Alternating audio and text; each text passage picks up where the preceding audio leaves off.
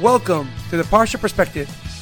Each week, we will delve deep in a weekly Torah portion to find a practical and insightful way to enhance your daily life.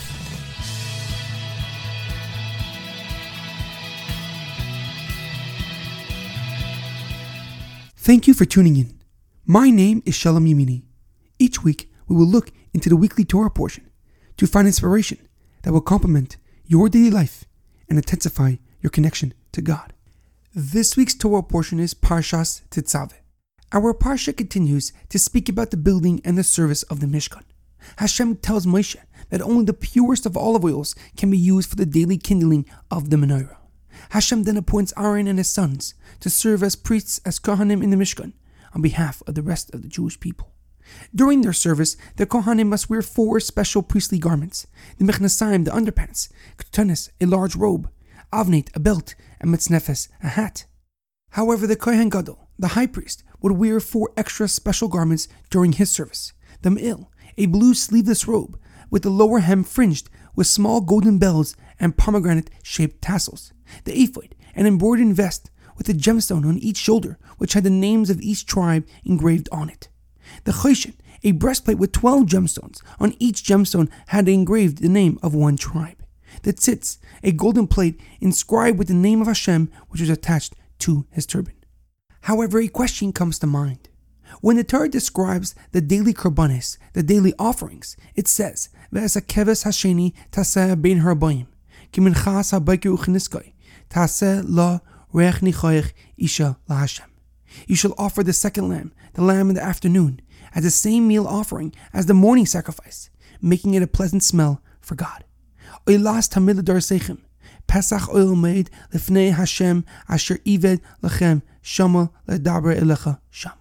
A continuous offering throughout the generations shall be placed at the entrance of the Ohel Moed, the tent of meeting. For it is there that I will meet with you and I will speak with you.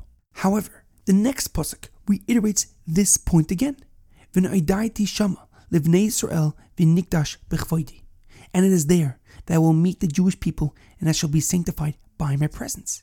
Why does the Torah, which is usually very concise with its wording, repeat the purpose of the Mishkan multiple times? The famous Maharal Prague, in his Sefer, the Gur Aryeh, which is a commentary on Rashi, explains that the reason why the Torah seemingly repeats itself is because the Pasuk is talking to two different people. He explains that since Moshe was on an extremely lofty level of holiness, he was able to speak directly with Hashem at all times. So the first pasuk is speaking specifically to him. And this is why it says, Where I will meet with you and I will speak with you. However, the second pasuk is referring to the rest of the Jewish people who needed to prepare before coming before God. And therefore, the pasuk says, And it is there that I will meet with the Jewish people, and that shall be sanctified by my presence. However, the Lubavitch Rebbe gives a deeper and more powerful explanation. He explains that the psukim are referring to two separate times. The first pasuk is referring to an era when the Mishkan or Beis Hamikdash was standing, a time when there was a continuous fire on the Mizbeach, signaling to the world that God's holiness was present. As the pasuk says, a continuous offering throughout the generations shall be at the entrance of the tent of meeting. For it is there that I will meet with you and I will speak with you.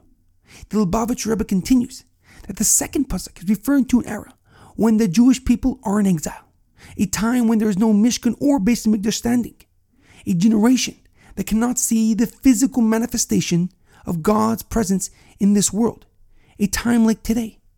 Hashem is telling the Jewish people that even in exile, when His divine presence is concealed, we can still experience His holiness in a physical manner if we create a dwelling place for Him.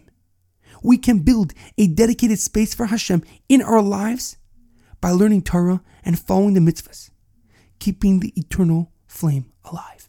This crucial lesson is ever more prevalent during the holiday of Purim.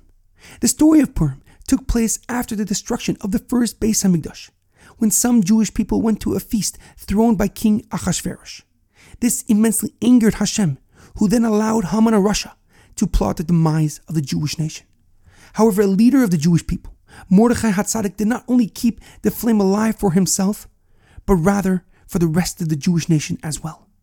He took the Jewish community in Shushan and 22,000 children to learn Torah openly in the streets and beg Hashem for mercy. His incredible belief and extraordinary actions changed the fate of the Jewish people from a dire outcome to the most joyous holiday. The lesson of Purim is that no matter the situation, we can always turn to our Father in heaven and ask for salvation. And since we are his children, he will surely rescue us, as he did by Purim with Mordecai and Esther and countless of other times. May we experience the same level of salvation as the Jewish people did in times of King Achashverosh, as the pasuk says, "La Yehudim ha'isa'ira v'simcha v'sasan v'yikor," and the Jewish people enjoyed elation, gladness, happiness, and honor. Have a meaningful Shabbos and a happy